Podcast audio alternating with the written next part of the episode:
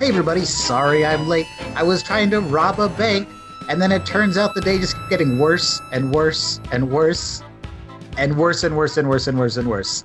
Uh, you're listening to This Film Is Not Yet Created, the podcast where we make our own version of movie sequels that never got made. I'm your host, Christopher Rivas, and with me as always is my co-host, Mr. Steve Grande. Hi, sorry I'm late, but I was uh, moving up the ranks in the Boston Police Department. Um, but I gotta look behind me and make sure no one's onto me because I'm actually working for Frank Costello and the mob. and I gotta tell people, I'm not a cop. this week we have a very funny guest. He is a comedian who does improv, sketch. He uh, he writes. He's also a really talented sword fighter. I who would have thought? Anyways, please welcome Mr. Tom Mackin. Hey guys, sorry I'm running a little bit late. I was trying to get here by horse on my, you know, my buddy Martinez was swipe, sweeping by, but we got jacked by this Mr. Crab sounding guy with a real bastard of a sword, and I just, you know, I had to walk the rest of the way, so I'm, I'm later than I anticipated being. Tom, thank you so much for being here with us today. Absolutely. This is uh, we're still in the middle of this pandemic. I'm going to say it every week because it's it's so weird. Um, Tom is a longtime cast member at Batsu, which Steve and I are also longtime cast members at. So it's it's weird to like not be able to be with you in person as we do this, but I'm really glad that we are able to do it with you here. After yeah. spending every weekend together. Yeah. yeah. Well, I mean, we've had a lot of good news on the vaccine front this week, so yeah, hopefully, absolutely. I don't know, mid late summer or something, it'll be distributed enough that we can really start getting back together again as people. Yeah, so. yeah. I think a lot of theaters, uh, Batsu included, uh, are are looking to come back. Ideally in the late spring, but more realistically, it's going to be like June or yeah. uh, September. You know, all of that between that one third of a, of a year. Yeah, yeah, yeah. All of that says to me is uh, we'll see you in 2022. exactly, exactly. Uh, so this week we are talking the Untouchables. Tom, tell us a little bit about why you chose the Untouchables. Oh, absolutely. Um, look, I'm from Cleveland. I moved to Chicago, and obviously one of the most famous people for being, you know, both a Chicago and Cleveland figure is Mr. Eliot Ness. Uh, he ran. He grew up in Chicago. Uh, he was deeply involved in bringing down Al Capone. Um, after that, he moved to Cleveland to work there as the, uh, I think it was the head of um, public safety. Yep, uh, public safety director. Uh, ran for mayor in I think 1947. Uh, missed out on that, uh, but overall just led a very um, I don't know very famous kind of mythic law man kind of life mm. In the two places. I think he ended up um, retiring to Cowderville, Pennsylvania, like at the very end of his life. Uh, but he died at I think age 57, which was also a little bit tragic. Yeah. Um, this was a movie. So, like, I didn't really know Eliot Ness as mm-hmm. a character. I mean, you're from Cleveland, so you've got a little bit of like a knowledge about him, kind of thing. We were talking a little bit before the show here about how, like, I'm from, you know, New Mexico. I don't know anything about Chicago or Cleveland, or I didn't really have like an, a big interest in Al Capone and that type of gangsters. Sure. So I didn't really know a lot about Eliot Ness as a as a public figure. I know more about like Pat Garrett and Wyatt Earp, you know, Billy the Kid kind of stuff. Um, okay, cool. But I remember when this movie, when I first saw this movie, thinking, uh, I was I was younger, obviously, but I, I remember yeah. thinking like, oh, it's kind of boring and slow, and like I might have taken a nap during it. Like it, it's it moves pretty slow. But then watching it now as an adult, it feels so deliberate and like there's not a wasted moment yeah. in the movie. It mm-hmm. is so well put together.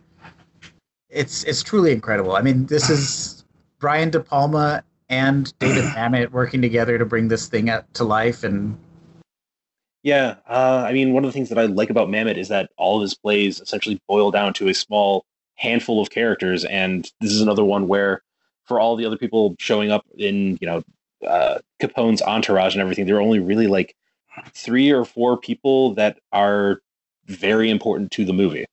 Yeah. It's just boiled down to a very like thick uh, essence. Yeah. Um, I had never seen this movie before, and uh, I I really liked it. I thought it was uh, I thought it was an awesome mob movie. Um, the the thing that I was like taken back by, and especially being for like eighty seven, um, I really loved the balls on this movie because there are times where it gets a little like over cinematic, like golden age of movie, like them yeah. when they're riding up on the horse and the one guy's like, yeehaw, and it's like, not a fucking care in the world as we're gonna take down these gangsters with Tommy guns. Um, but the movie starts off with a little girl in a bar being oh like, my God. got your back, and then kaboom and then it escalates to like you know Sean Connery shooting uh, uh, the dead yeah. corpse, and uh-huh. like this movie, like even though it has that like like I don't know like classic Hollywood vibe to it, it also has some some shit in it that's like wow that's that's hardcore. It sort oh, yeah. of has it both ways, right? Like it's it's got these goofy moments of them jogging down the street carrying shotguns in the middle of the night and having a conversation and then you've got this like haunting scene of an elevator with touchable written in blood as oh. one of their team members is hanging there like it's horrific but also unlike i don't know i guess you said it just like unexpected moments of levity that are like they're not meant to be funny but they're meant yeah. to like light the tone enough that you can keep going on with the horrific things that are happening in this movie um yeah incredible Mm-hmm. I did. I did look up a little bit about this movie. Uh, so I got a couple little trivia things for you guys before we get into it here. Okay. Uh, one is that uh, Sean Connery won an Oscar for his performance in this movie. Really? Yeah. yeah. Anybody uh, else? No, they were nominated for three other things: art direction, and costuming, and um, Costner remake. Uh, I don't remember what the third one was off the top of my head, but but yeah, you could best totally use of face. Yeah, best use of face by Robert De Niro. Uh huh. Yeah, dude, De Niro kills it in this movie. You know, Everybody this, does. Everybody does a great performance in this movie. This movie is kind of I don't know. It's like when I watched it, I was like, oh, this is like when when Pacino did ooh for the first time. Like, you can see his face doing the, the you know the, the mug, and then that part where he's like, "I want him dead." I'm like, "Oh, that's where it comes from." yeah, there were a bunch of parts of this that I like also recognize from other movies. Like the most obvious one to me is uh, when Nitti informs uh, Capone that Malone has been killed. Uh-huh. They're literally sitting in an opera house watching Pagliacci. Yeah. yeah. Just like every other mob movie. And yeah. yeah. Like they did it really well, but they also did a thing that has been done a lot. Yeah. Um, one one thing too about uh, not this isn't particularly this movie, but I didn't I didn't realize this is that there's a 19 like late 50s early 60s serial TV show called The Untouchables. Yeah and it was made by the Desilu company, which is Desi Arnaz and Lucille Ball's company. And it was very popular, but also like really, especially for that time, extremely graphic. Okay. And uh, like I, I was watching some clips of it and just like in shock, like oh my god, that was on TV in the early '60s. Hmm. and uh, so I might actually go back and watch it um, but apparently, it also caught a lot of flack because obviously they're fighting like the Chicago mob. A lot of the bad guys are Italian Americans. Oh yeah, a lot of Italian Americans, including Frank Sinatra, had a big issue with it. Frank Sinatra even like changed studios. He left Desilu to go be with MGM or something like that. Like really, okay, crazy. Yeah, um, that's the only reason. Well, I mean, he had some he had some mob like you know backing on that too. I knew that guy. Uh, he shouldn't have been killed like that. Yeah. Exactly. Um, but it was interesting is that the the TV show followed was mostly about Eliot Ness and the Untouchables post Al Capone. Okay. And their adventures in that way. Um, so I thought that was kind of interesting. This movie comes out, and then they rebooted that TV series in the early '90s after this movie oh, came God. out on UPN. Wait, wait, wait! so you can watch the the Ghostbusters like cartoon, and then right into Untouchables. Yeah. well, you know what? I, I guess that, that though. I guess that makes sense. We grew up on uh, Batman the animated series, and that's yeah. essentially a detective show, just in fancy costumes. Yeah, but if they're doing it live action, I'm wondering if they're giving it the full on like Smallville treatment where everybody's sexy and they have to have a lot of like human drama, like Malone and I don't know, Ness's wife have got something going on behind them, cough. Or I don't know. I can definitely see that being like a really interesting, albeit something you have to like dance around with uh, to avoid, you know, getting into main, any major historical snaggles or something like that. I don't know. Yeah. It sounds really cool though. One of the really cool things too about that that 60s TV show is that it featured awesome guest stars. It had like Robert Duvall and Robert Redford and Peter Falk, Columbo himself. Uh, it's just cra- I have to go back and watch that series now. Yeah, that's all you needed, a Peter Falk for you to be like, "You son of a bitch, I'm in." love Columbo. Uh, just lights up a room with a Tommy gun and takes two steps out. One more thing. he reloads and. um, yeah, I don't know. It was just a lot of, some interesting little facts, and then one other thing too. Like, so like as I was thinking about a sequel to this movie, uh, initially I'm like, oh well, what else about Eliot Ness, right? Turns out he was big into investigating the torso murderer. Yeah, it's like Jack the Ripper, like an old school serial killer that never got caught. The torso murderer of Kingsbury Run, specifically. Yes. And he never caught the guy, and in fact, was writing an autobiography and died before he could finish it. And so he died sort of. Uh, correct me if I'm wrong, Tom, but I feel like he died sort of like unknown in a way. And only like three years after his death, somebody finished that autobiography and it came out and it was called The Untouchables. And that's how he gained all this recognition and yes. his being spread. Yeah. So I think that's uh, kind of interesting.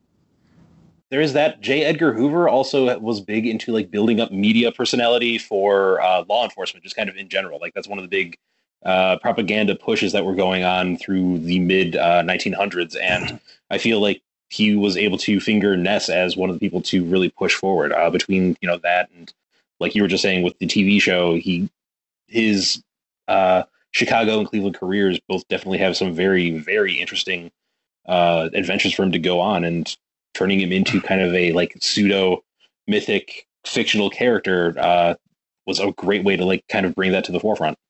Yeah, yeah. He he also um, I uh, through through watching this movie, I learned a lot about Al Capone, and I could see why that would make sense that they push out that propaganda because like. Mm-hmm you know everything that I, I like researched you know for this movie is like everybody loved al capone in chicago like oh, yeah. they like the whole town was on his side so you know yeah. he, autograph balls at uh at wrigley when he's there like damn like so so i can see how a lot of chicagoans back in the day would have been like a pushback towards yeah. towards trying to glorify the guy that took down their guy Oh yeah, absolutely. Uh, so Steve, I I understand that you you took this uh, sequel in a very I don't want to say very serious, but you took it in more of a serious tone. Mm-hmm. And spoiler alert, I didn't. So why don't you take us through yours first? All right, great. Um, mine is called uh, "Sorry, Charlie," and okay. uh, and so yeah, this this is I, guess it could be the the opening of the movie of the second movie. Um, but it's it, it's more about like the the fallout of you know the big fish getting taken, Capone going to jail, and uh, you know how the streets are going to look after that. So uh, it's it could be just like a one off scene, like Mm-hmm. kind of representing the whole movie because I didn't really think, uh, you know, for the rest of it. But like, it also could serve as like the opening scene to the movie. Um, so uh, here we go. Uh, Tom, uh, you're gonna be um, Charlie, and everything is is in a C above your lines. Um, I'm going to be sorry, and Chris, you're going to do the stage directions. Of course. Okay.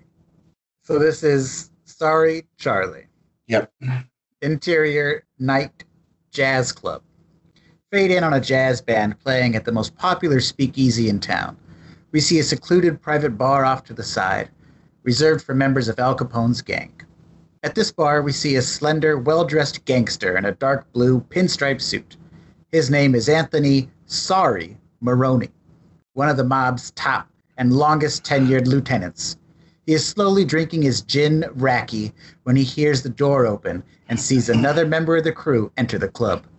It's Charlie, Chuckles Torero, an up and coming mid level earner in the family.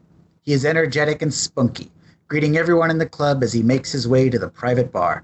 Charlie hangs his immaculate white jacket and matching fedora on the coat rack near the bar. Charlie pulls up a seat next to Sorry and immediately picks up the cocktail that the bartender placed in front of him. Charlie rises the gl- ra- sorry Charlie raises sorry Charlie Charlie Charlie raises the glass to Sorry. Another day above the ground. You see what I'm saying? Don't go getting all glowed up there, Charlie boy. It's gonna be awful cold out there. Eh, say there, sorry. What's got your suspenders in a twist? Don't got your ear to the ground? Haven't heard that the goose is cooked? These streets are gonna be for the taking. I've been hot on the beat. I've heard all the buzz. Just not too sure I'm gonna like the boom that's gonna follow. See? Jeez, pal, I don't think you realize we, we're not behind the eight ball. We're the ones holding the cue. Big C's gone. This town is ripe for the taking. With him, I wouldn't count those chickens until they're up and flying. Uh, here's to the coup then. Coop? Here's Yep. to the coop then. Charlie finishes his drink and slams the glass down on the bar. Again, the bartender has his next drink ready and gives it to him immediately after finishing the first drink. Sorry is taken back by how well Charlie is being serviced. He slightly scoffs under his breath. Pump the brakes, kid. Puffing out your chest like that is bound to get your dome caved in if you're not careful. Maybe even thrown from the water tower. Don't believe me? I'll take you to Rose Hill sometime. Me and my old crew play poker on Thursdays. Charlie realizes he might have overstepped his bounds to a made man. He dials down his boisterous tone a little. Eh, don't uh, picture you and your fellow bony crew are a very lively bunch there, huh? All those names taken down before their glory. Must be a sight to see. It sure ain't. Stor- Sorry finishes his drink and places it in front of him. The glass lingers as the bartender is seen casually drying a glass. Sorry's face reads of mild frustration and subtle disappointment. Charlie notices and signals to the bartender, and within seconds, a new drink is placed in front of Sorry.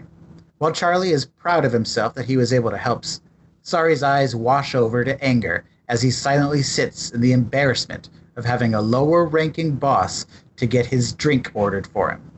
He slowly brings the glass up to his lips and sips. He lowers the glass back and looks at Charlie. You ever run routes out west? Went through Chicago a few times, but that's as far as I've gone. Started up by tr- running trucks out to the northwest. Nothing but flat land most of the way out. it would bore you to tears for hours on end. Only cornfields to look at. But once you get through the malarkey, you're rewarded with this gorgeous evergreen landscape. I'm telling you, greener than any Christmas tree you've ever had. To see them all side by side, truly a sight to behold. Through the trees, we get finally get to Seattle and start setting up shop. There was there were a little bit more Wild West out there, but we took the company model and ran with it. The uh, double B's? bribing or burying. And I made sure negotiations were handled in a timely manner. I've gained a lot of patience in my recent years, but back then wasn't the case. After we had the public officials in the pen, we had to put the locals who were fighting for territory in their place, deep in the forest. You ever bring a knife to a gunfight? Charlie smirks and gestures to the pistol he has in his ankle holster. Can't say I ever have. Well, I was the one who brought the gun, and we had them on the run. By any measure, it was over long before that. There were they were a bunch of savages who didn't know when to call it quits. They fought back. And one night they hit us when we were sleeping, ambushed us in the middle of the night. I lost three men. As they were trying to escape, I caught one of them. I still can't recall a time in my life I ever felt like I did on that day. And any longer, sorry, and I'm gonna have to stop billing you by the hour. Sorry finishes his drink and slams it down on the bar. Shut your mouth. This is important. The bartender brings Sorry a drink quicker than the last time. For 10 miles, we dragged that bastard through the woods, close to where they were hiding out. He barely, he was barely breathing by the time I tied him up to the tree.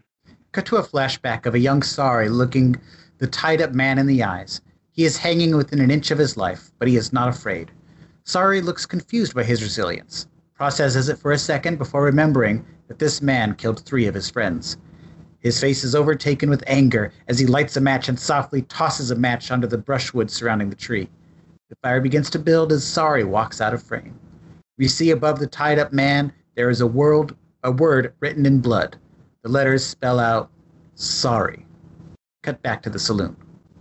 Oh yeah. Wait, I've heard this story before. This is uh this is how you got your name? Let me guess, to show people that if they cross you, they'll be sorry? Sorry stares at his glass for a few moments before looking into Charlie's eyes. It was because I had to. It was, uh, sorry. It was because I was sorry that I had to burn down the forest to finish the job. So, if you want to be the guy, you got to be prepared to burn it all down. A silence falls between the two. It is broken by Charlie's standing up and putting his jacket and hat back on. He throws a $5 bill on the bar and then slyly leans in close to Sorry. He smiles as he says, Well, in my opinion, this city might be due for another fire. Take it easy, old timer.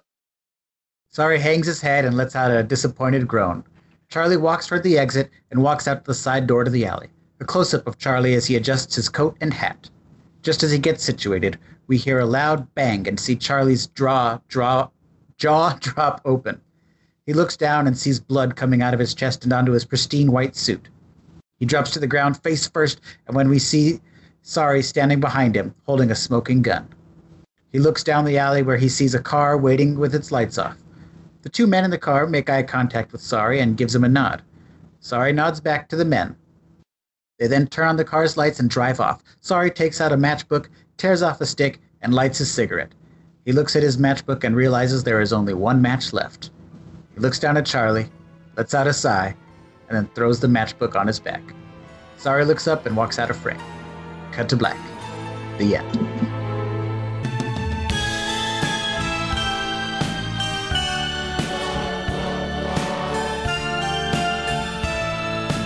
nice. All right, all right. So this is the Chicago Fire. Uh, This is what that show's about. yeah, yeah, exactly. Can you imagine if this this week on Chicago Fire, gangsters? We're doing an old timey episode. I, I really like that. Uh, this all just felt like an excuse to use a lot of slang and phrases from Oh, the 30s. yeah. I I looked up numerous. it spent like it spent like two hours diving through stuff, and I barely used any of it because it would it would sound so ridiculous. Like, some of it. No, that's one of the best parts of gangster culture and just mob movies altogether, though. Like just the slang you can throw to throw together while you're, you know, Uh huh. doing bits of it. You know, it's oh, I love it. They do have the best phrases, right? Like, uh, I don't know. We'll make make up a gangster phrase right now and be like, "Oh, hey, you got to put the cap on that pen." You know, Like, it's all innuendo, but it's very thin innuendo. Old Chris always capping pens. that's right. That's right. That's why I got my name Caps. Don't forget, you got to slice the onion sometimes. You know what I mean? got to mix them with the tomatoes if you catch my drift. Anyway, Slice those onions. Got six bodies in the don't back. cry. Well, yeah. I through, through that I learned that they used to call women tomatoes because they were quote unquote ripe for the taking. Oh shit! Yeah. Cool. Wow. That's uh really I chill just- and cool. I just no, but no, but I just like I, I thought about like, okay, what if I try to do it in this scene? Like have Charlie talk to you know some cigarette girl walking around, call her a tomato, but like out of context, it just sounds like an insult. I mean, it is an insult, but like yeah. Hey, tomato, come over here. Yeah. Yeah. just at the beach. Look at that tomato. Excuse me, what? Uh, yeah, no, that was great. That was that was just gangsters at a bar getting ready to kill each other. Yeah, Yeah. man. I, I've been watching a lot of Fargo over the past couple months, so That, that, makes that, sense. that had a uh, a desire for a two person scene talking at a bar. Yeah, that makes sense. Um, so I was exploring how to make a sequel to this movie, Mhm. and uh, I, I- I went through a few ideas. And if I had put a little bit more uh, time and research, I probably could have come up with something about Eliot Ness uh, failing to catch the torso killer, and how that is like driving him crazy and devolving him to an early grave or something like that. That's a really interesting story. I didn't do that. Uh, Yeah. what, what I did was Why would you? uh, I, I wrote something that's a little bit more lighthearted, and um, so I've got it here. It's called the Super Untouchables, and uh, between Mac and and and Steve, which one of you wants to do a De Niro? I Oh, I'm mean, gonna pass. I can't do a De Niro Oh, on that. al- always, all day, every day. All right, all right. So for this scene, um, Steve, you're going to be playing Vito. Okay. Mac, So, you're going to be playing Ness, nice. and I'll be reading the roles of Salesman and Stone, and doing the wall to wall. so, so just, just double check. You want me doing a, a, a De Niro that is doing a Brando? Could be, could be. Could, could be. All right. Try my best. God, how do you do a Costner impression? Yeah, exactly. I don't know. Oh no, that's fine. I'll just be a generic sort of- white guy. Yeah, sort like generic leading man. voice. Yeah, yeah. Uh, Cool. I am gonna say, talk like as Superman's dad. much as I love this movie, Costner was far and away my just like biggest down note for this movie. He is he cannot emote. Yeah. You know, my favorite character in this movie was the like the nerdy accountant guy. I was so sad when he got killed. He was he was so like full of life and joy. Yeah, he was very interested in accounting, and Yeah. he was a complete coward for like three seconds on the bridge scene. Then uh, Oh. Stone gets caught in the shoulder, and suddenly he's just popping shotgun blasts Yeah. into everything that moves. It's great. Uh-huh.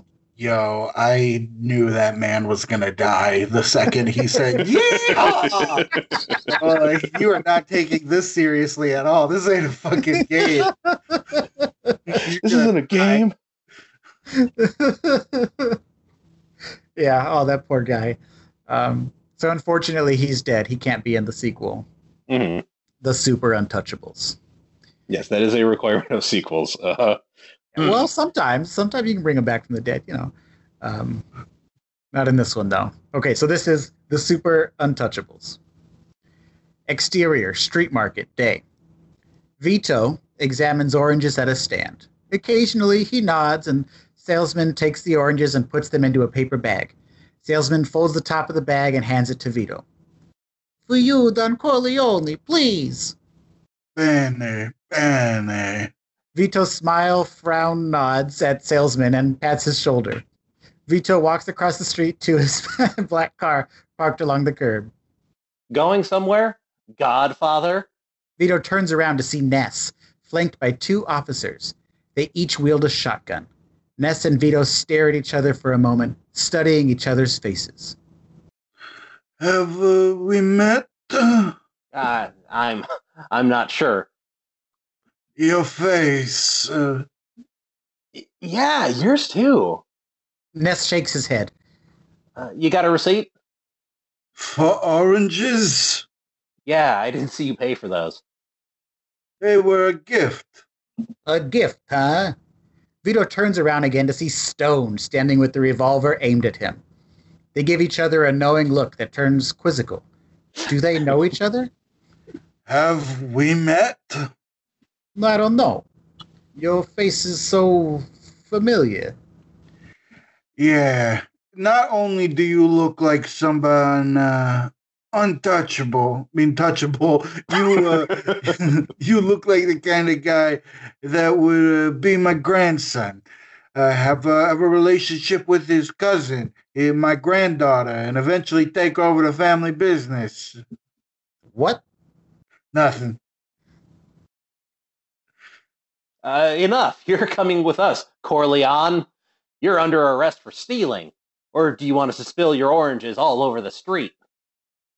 If you're gonna shoot me, shoot me. Oh, I don't have to shoot you. PK fire! Ness drops his shotgun and thrusts his hands forward. A red bolt bursts outward, setting Vito ablaze. Vito drops his oranges, screaming. Oranges spill all over the street and sidewalk. As Vito struggles with the flames, Ness pulls out a baseball bat, walks up to Vito, and swings. Vito goes flying off screen. Ness turns directly into camera, puts his hands on his hips, and bows. Okay. And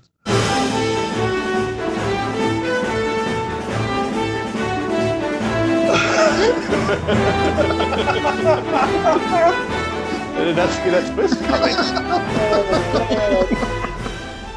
Super Smash Untouchables. Ah, I love some Earthbound though. Goddamn. Uh, you know that did cross my mind when they, when they said the words "nest" a couple times in the movie.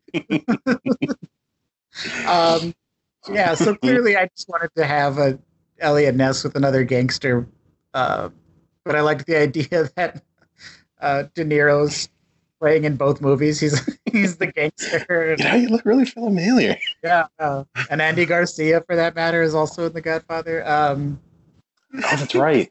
He's the one that he says he says PK fire.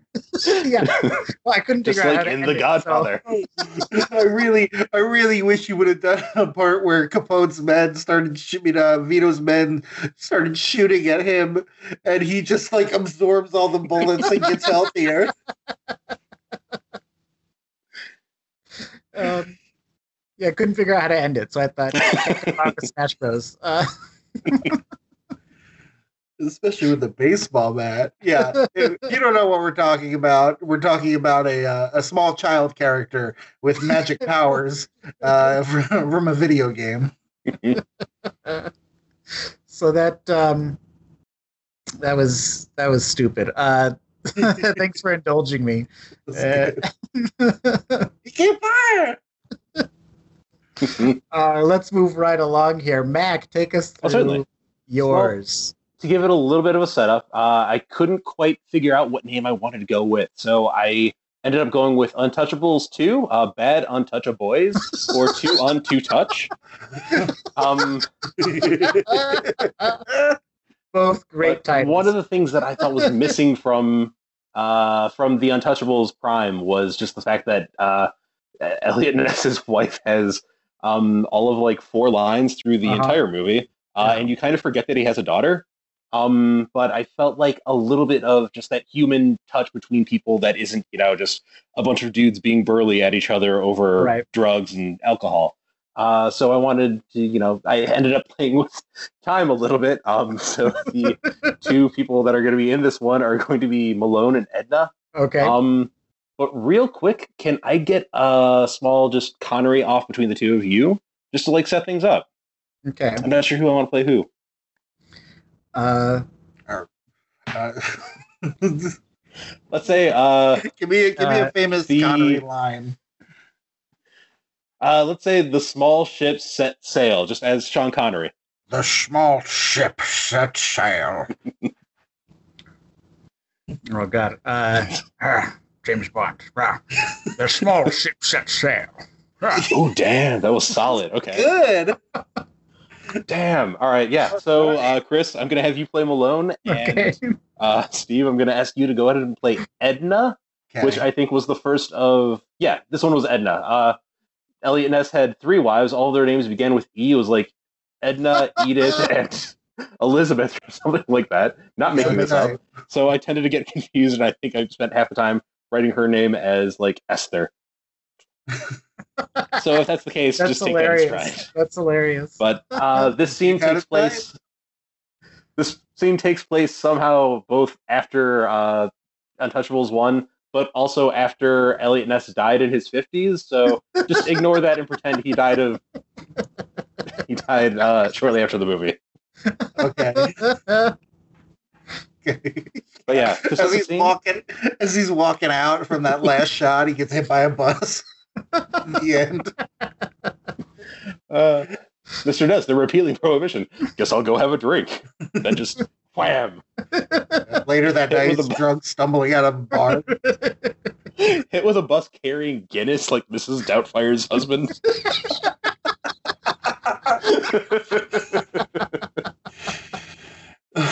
oh. But yeah, to set the scene, we are in an art house in Shaker Heights. And by art house, I obviously mean a house filled with, you know, works of art uh, by one Miss Edna Ness. Um, and yeah, with that, I guess I'll do the voice work, uh, setting all the other stuff. Uh, I don't remember what that's called in these terms, but yeah, let's kick it off. uh, art house. Edna is working at an easel. Oh, the texture's all wrong. Malone enters. Sorry to stop in on you, Miss Ness. Mr. Malone, oh, I'm so sorry. I was working on a piece and I'm just missing something. Please, Miss Ness, just call me Malone. Why don't you tell me about it? I used to be a night guard at the world famous Cleveland Museum of Art, after all. Oh, really? Malone? Do tell. But of course, my dear. I was assigned to the East Wing, guarding a set of artifacts recovered from Tamil Nadu, just outside of Chennai. Every night I would watch Nat- Nataraja Siva, Lord of the Dance, as he would press his strong yet delicate feet down on the pale, long snake of man's ignorance. Perhaps I can provide a modicum of insight? Oh, thank you, sir. And Lise, Call me Edna. Um, I'm surprised you don't know my name. I've always been, I've always seen myself as such a bland, expressionless girl. Ah, Edna. A very beautiful name for such a delicate flower. Malone sniffs her hair like a really big, deep cocaine sniff. It was your very quality of blandness that Mr. Ness's attention that and your attention to your work in the arts. Yes, I believe that facet of my character was adequately explored in the first movie, as with so many parts of my personality and character once. I do miss my husband so. Yes, his death by alcoholism was quite an ironic surprise to us all. But enough of this talk. We must complete your work. Well, sir, I've been working with watercolor, but the texture is all wrong. I was thinking oil base. Enough talking, enough thinking. Dear Edna, I will solve your problems for you. Malone produces a small ish box. Behold, my personal collection of the finest pigments imported from around the world and suspended in a delicate wax suspension. Malone goes to one knee. Yours, my dear. Mister, uh, just just Malone. Uh, the Crayola 512 pack? Of course. That's perfect. Come now. It is no trouble for a man as worldly and well educated as I am. Let us select your instrument. Pulls out a crayon. Robin's egg blue, perhaps, to match your egg like eyes? Malone, oh, you. No, I need something more intense. How about. New crayon. Sinestro Banana Yellow, my darling, to match the fear I have of possibly losing you. oh, Malone. That's so right, but no, yellow won't work. It just can't. my dear, not to worry. New crayon Boyardee Spaghetti Sauce Fandango Red. The most intense of reds, to match my most intense love for you. This is perfect. Will you will you help me finish my drawing? Of course. My heart, one might always use a more steady hand. Malone takes Edna's hand. They draw. They push too hard. The crayon breaks. Oh no. The crayon broke. How will we ever finish? Be at ease, my Snozzberry. Crayola always.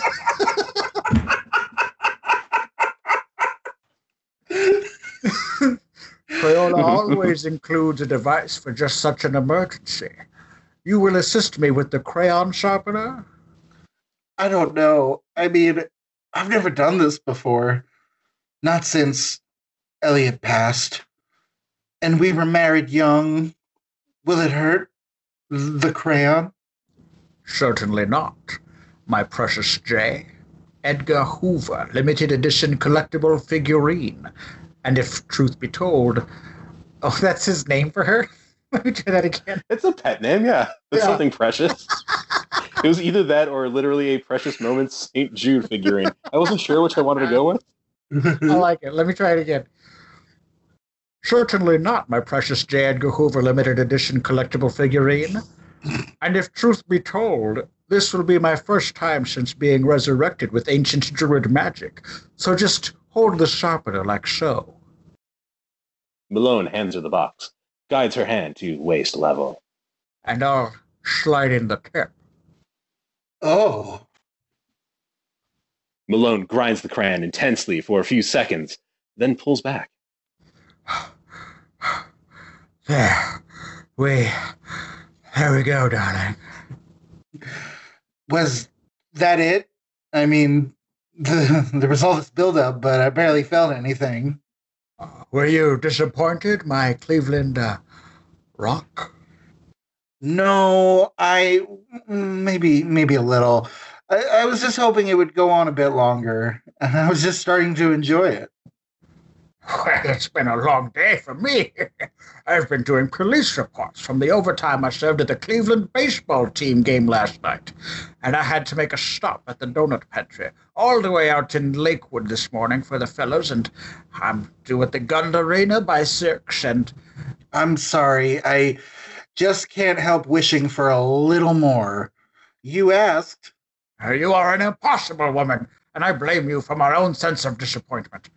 But for now, I must go. Malone leaves. I mean, I can't even use this thing now. It's all melted and wilty.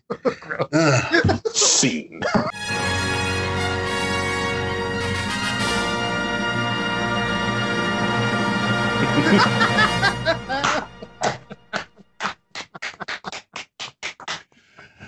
Oh, Oh my God. Mac, that was ridiculous. that was Wow. great. I'm glad you managed to. I'm glad you took Boyardee's name correctly the first time because he misspelled his name on all of the cans so that people wouldn't be like Boyardo, like so they wouldn't get confused. But he's another, you know, little Cleveland legend. Like he started selling cheap noodles in uh, the Depression and built it into an empire. I had So, no yeah. Idea. Well, I mean, like all good uh, Cleveland people, he eventually moved, and I don't think he like became famous until he was setting up an actual restaurant in New York. But Yeah. yeah, no, he came from Cleveland. Um, I LeBron James, I just Yeah, want to yeah. the say, Firestone guy. yeah, you uh, you really captured the sexiness of, of Sean Connery. Even I was like halfway through, I was like, "Oh, I get it. That's what that makes sense for James Bond." So suave. You killed it. You killed it. Chrissy Yeah. broke me at my stars, man. Supremely suave. It was beautiful. He's my Snozzberry. Like, he's the only guy that can pull that off. That's ridiculous. Yeah, that uh oh my god, that was so absurd. I love I love even the names of all those crayons are so good. Mm-hmm. Oh my god! Thank you.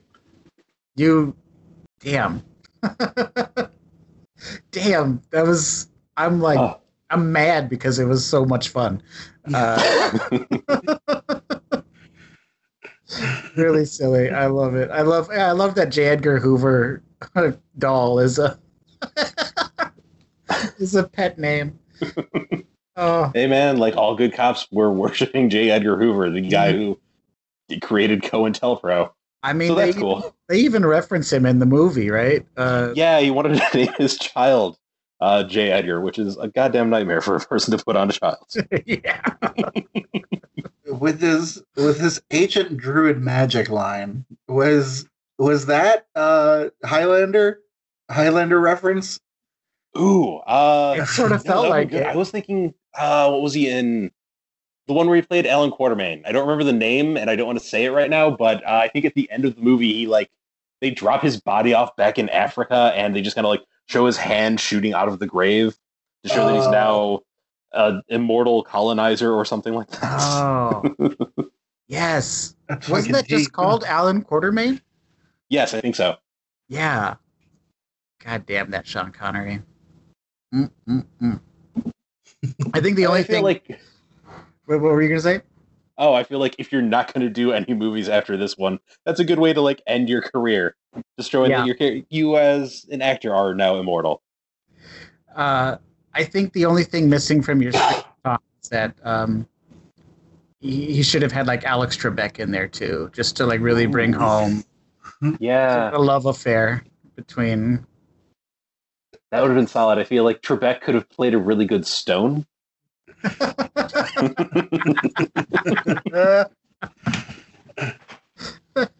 Dig it. the answer is um, oh well tom thank you so much for sharing that absurd oh, absolutely. absurd script um, I'm looking back on it now and thinking we should have we should have sandwiched Steve's a little bit more serious in the middle, but it worked out fine. yeah, it's all good. oh. We got we, we got the depressing story out the way. Exactly. Yeah.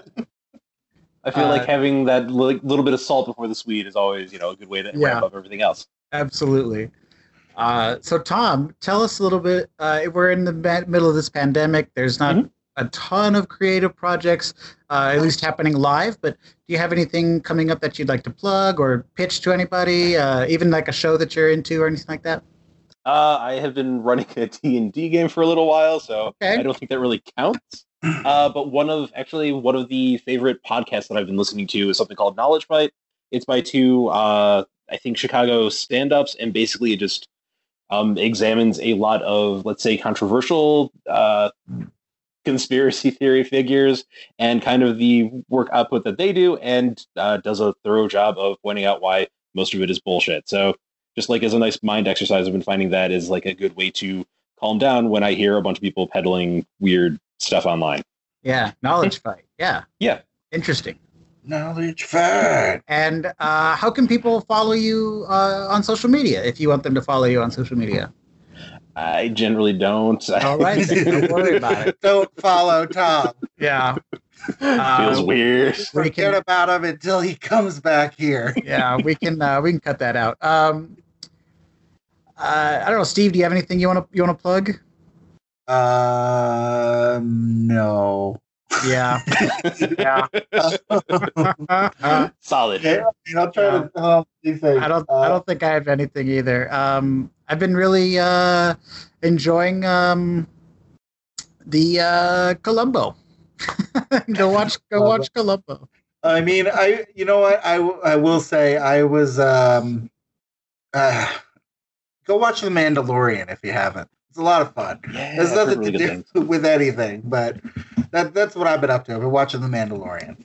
Okay, Mandalorian's awesome. good. Baby Yoda is an all star. Yeah. Um, yeah. And uh, if if Baby Yoda isn't featured in any of the twenty Star Wars projects that Disney announced, then I'm going to be real mad. Uh, Bro, I'm I'm still hoping that group crossover for Baby Yoda Tatooine Nights. Uh, I want to see white '80s coat yeah. and and a, and a speeder. I mean, just, they're both Disney properties at this point, right? Like that yeah. should be something they can do. Absolutely. I want the ultimate crossover. Okay, I want the Muppet Babies to um, one day Mando walks in and drops Baby Yoda off at the same daycare that the Muppet oh, Babies are right. at. I feel I feel like we can turn this into like Kingdom Hearts 4 and just get all the Disney. oh, that'd be dumb. Oh. Uh, anyways, you guys, this has been so much fun. Tom, thank you so much for recommending this movie, and it's always nice to revisit a movie, especially a good movie.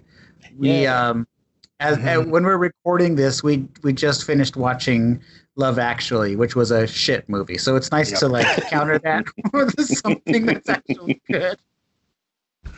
Um, and, and, stylized, like we we yeah. haven't done like classic gangster. That's true. It's mm-hmm. Um, but you know, we can cut more gangsters maybe in the future. For now, I really have to get running because uh, I am trying to go legitimate. I'm the the familial leader of a crime organization, and I'm trying to go legitimate. But every time I think I'm out, they pull me back in. uh, sorry, but I gotta run. Uh, I uh, I recently immigrated to Miami, and I'm gonna take this town by storm. And uh, it's gonna be lots of women, lots of cocaine, and lots of my little friend. you know that works out perfectly. I gotta go too.